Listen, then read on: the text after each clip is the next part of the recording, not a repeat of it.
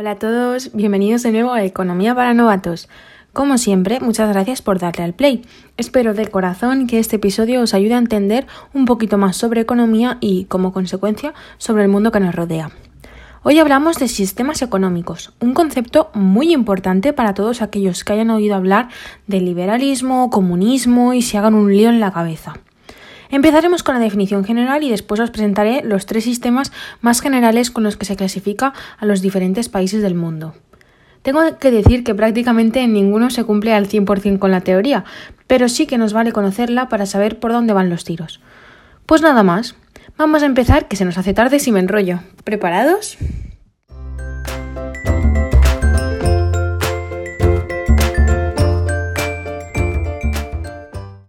Bueno, pues primero, y como siempre, necesitamos saber la definición de sistema económico si queremos entender el podcast. Perfecto, pues un sistema económico no es nada más que una forma de organización de la economía que una sociedad, país normalmente, lleva a cabo para gestionar y administrar los recursos de los que dispone. Es decir, es la manera en que se organizan los países para llevar a cabo todas las actividades necesarias para salir adelante como sociedad. Se trata, dicho de otra manera, de las reglas que se siguen para que todo pueda salir bien. En un sistema económico participan diferentes elementos, que son súper importantes y que ya hemos ido viendo a lo largo de los diferentes podcasts de una manera u otra. El primer elemento son los agentes económicos, como no, que, por si no os acordáis, son las familias, las empresas y el Estado. También tenemos como elemento los factores de producción, es decir, todo aquello que necesitamos para poder producir, Aquí incluimos normalmente la tierra o recursos naturales, el trabajo de las familias y el capital, que puede ser de muchas maneras, pero los más importantes son el físico, las máquinas y el monetario, que supongo que sabréis lo que es. Y el último elemento son los bienes y servicios, como no también. No tendría sentido incluir los factores de producción y no lo que se produce. Bueno, pues como hemos dicho antes, el objetivo principal de los sistemas económicos es planificar para que todo salga bien en una economía o sociedad. ¿Pero qué significa? O sea, ¿qué qué se planifica exactamente? Pues básicamente necesitamos responder a tres grandes preguntas. La primera es saber la cantidad de bienes y servicios que se van a producir. La segunda, cómo se van a producir esos bienes y servicios. Por último, y no menos importante, nos tenemos que preguntar para quién van a ser esos bienes y servicios, con el objetivo siempre de crear un crecimiento económico. Como os dije ya en el primer capítulo, los humanos tenemos necesidades infinitas, pero los recursos que nos ofrece el planeta son limitados, por suerte o por desgracia. Así que es por eso que necesitamos a un conjunto de gente que se dedique a planificar la distribución de esos recursos de la manera más eficiente, para que, aunque no se puedan cumplir todas las necesidades, la gran mayoría de las básicas se lleven a cabo y podamos vivir en un ambiente pues lo más agradable posible. Entonces, repasemos las preguntas. Vamos a necesitar saber qué cantidad de bienes y servicios producimos, cómo los producimos y a quién van a ir destinados. Una vez hemos definido qué es un sistema económico, cuál es su objetivo y cómo lo consigue, vamos a ver lo que todos queremos saber qué tipos de sistemas económicos existen. Y para poder saberlo necesitaremos acordarnos perfectamente de las tres preguntas importantes que hemos explicado hace unos segundos. ¿Por qué esas preguntas? Pues porque dependiendo de las respuestas a las preguntas vamos a tener un tipo de sistema económico u otro. Principalmente los sistemas económicos se suelen separar en dos grandes brazos. Los sistemas que le dan al Estado un mayor poder frente a los que prefieren la libre elección de las familias. Por eso los dos tipos de sistemas económicos más importantes son el capitalismo o economía de mercado junto con el socialismo o economía planificada. Aún así, hay muy pocos países que siguen uno de esos dos sistemas a rajatabla. Por eso también se distingue un tercer tipo, la conocida como economía mixta o sistema económico mixto, que va a ser el que más os va a sonar a la mayoría.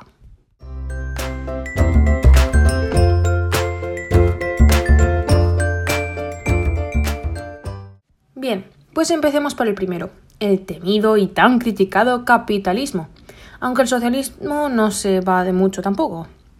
Este sistema defiende firmemente la libertad de mercado y la defensa de la propiedad privada. Cuando decimos libertad de mercado, nos referimos a que los capitalistas defienden que los precios deben fijarse única y exclusivamente siguiendo la ley de oferta y demanda, y que los mercados que deben predominar son los mercados completamente competitivos. Os puede parecer que esto es lo que yo he ido defendiendo a lo largo de los podcasts, pero esto es porque los capitalistas defienden la teoría económica clásica y pura, casi al 100%. Y yo me he limitado a explicaroslo así. Pero luego tendremos en cuenta las consecuencias que esto supone. Bueno, sigamos con la definición de, de sistema de libre mercado. Entonces, en este sistema podemos decir que son las familias las que contestan a las preguntas de qué se produce, las empresas son las que lo producen y deciden el cómo. La pregunta de para quién es algo que va a determinar el mercado solo. Es aquí donde viene la gran discusión o el gran debate sobre el capitalismo. Si se defiende una sociedad capitalista, se suele tener en mente que solo aquellos que se esfuercen y den todo van a conseguir lo que se proponen, sin ayuda de nadie, que en este caso, pues, sin ayuda del Estado. El Estado simplemente va a estar ahí para regular, va a ser como un árbitro, pero que no se va a meter en nada, o en casi nada. Un ejemplo de país que se incline más por este tipo de sistema económico es Estados Unidos. Es un claro ejemplo de la defensa de la propiedad privada, porque aquí, por ejemplo, es el típico ejemplo, la sanidad no es pública y una persona que quiera acceder a esta pues deberá pagarse un seguro. Aquí surge también otra de las críticas al capitalismo. Se suele decir que la economía del bienestar, de la que ya hablaremos un poco más adelante, no se puede conseguir en un sistema capitalista, porque si todos los servicios son privados, la gente que nazca pobre no va a poder ascender económicamente sin ayuda. Los claros defensores del capitalismo argumentan que esto no es así, y que si una persona quiere, deberá esforzarse todo lo posible para poder acabar siendo lo que desea. Se basan principalmente en la cultura del esfuerzo. Bueno, no voy a seguir hablando del capitalismo y sus críticas y defensas porque me, me daría para tres capítulos enteros. Pero ahora por lo menos ya tenéis un poco de idea de qué es esto y podéis crear vuestra propia opinión al respecto.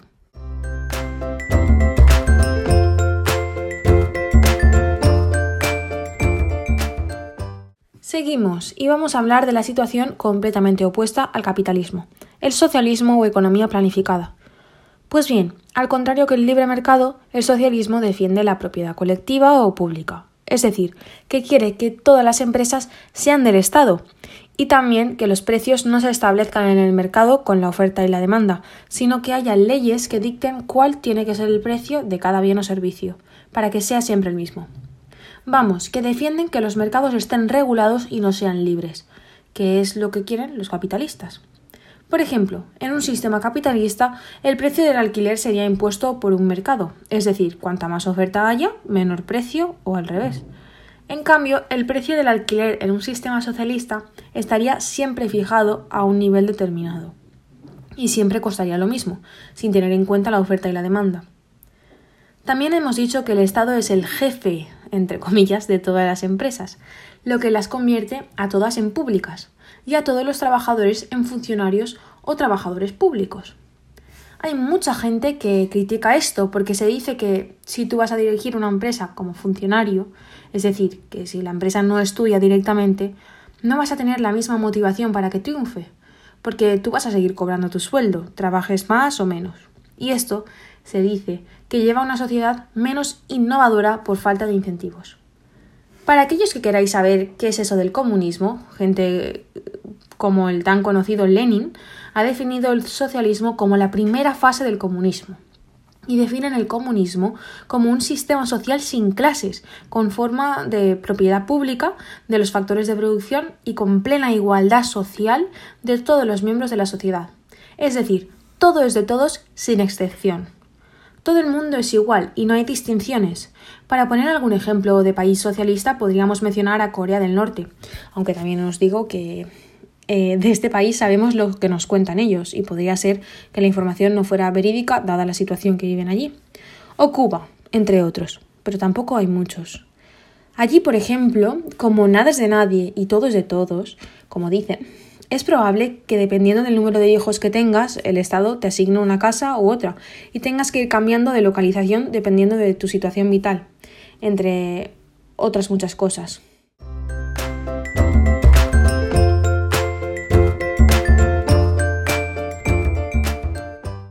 Ahora ya sabéis un poco más sobre los dos grandes tipos de sistemas económicos que se distinguen en el mundo.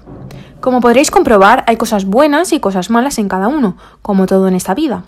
Es por eso por lo que muchos países han optado por intentar coger lo mejor de cada uno y crear un sistema económico que se repite bastante a lo largo del planeta.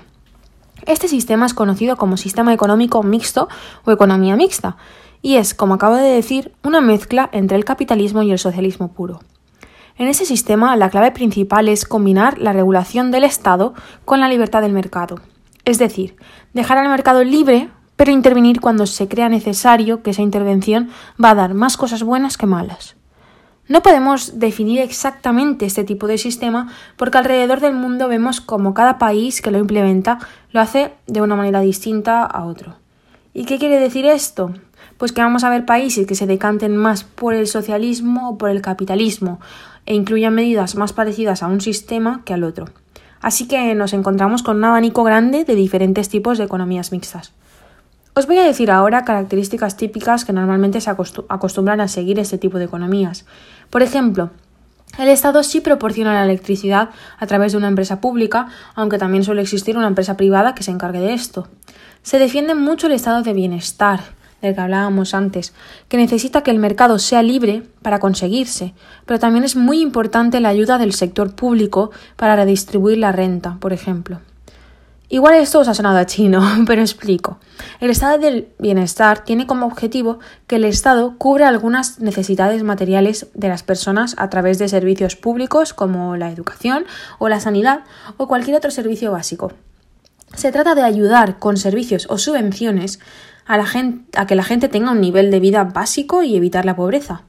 Hay muchísimos ejemplos de países que siguen este sistema económico, como por ejemplo Canadá, Portugal, Francia, la mayoría, vamos. Aunque no olvidéis que cada uno a su manera, claro.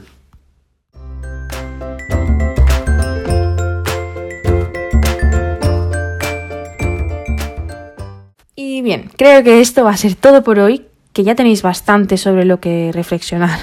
Estos son los tres sistemas económicos más importantes que rigen el mundo en el que vivimos, pero os recuerdo, como siempre, que lo he explicado de manera muy superficial y que hay muchas cosas más que podéis descubrir de cada uno simplemente con una búsqueda en Google. Muchas gracias, como siempre, también por haberme escuchado hoy.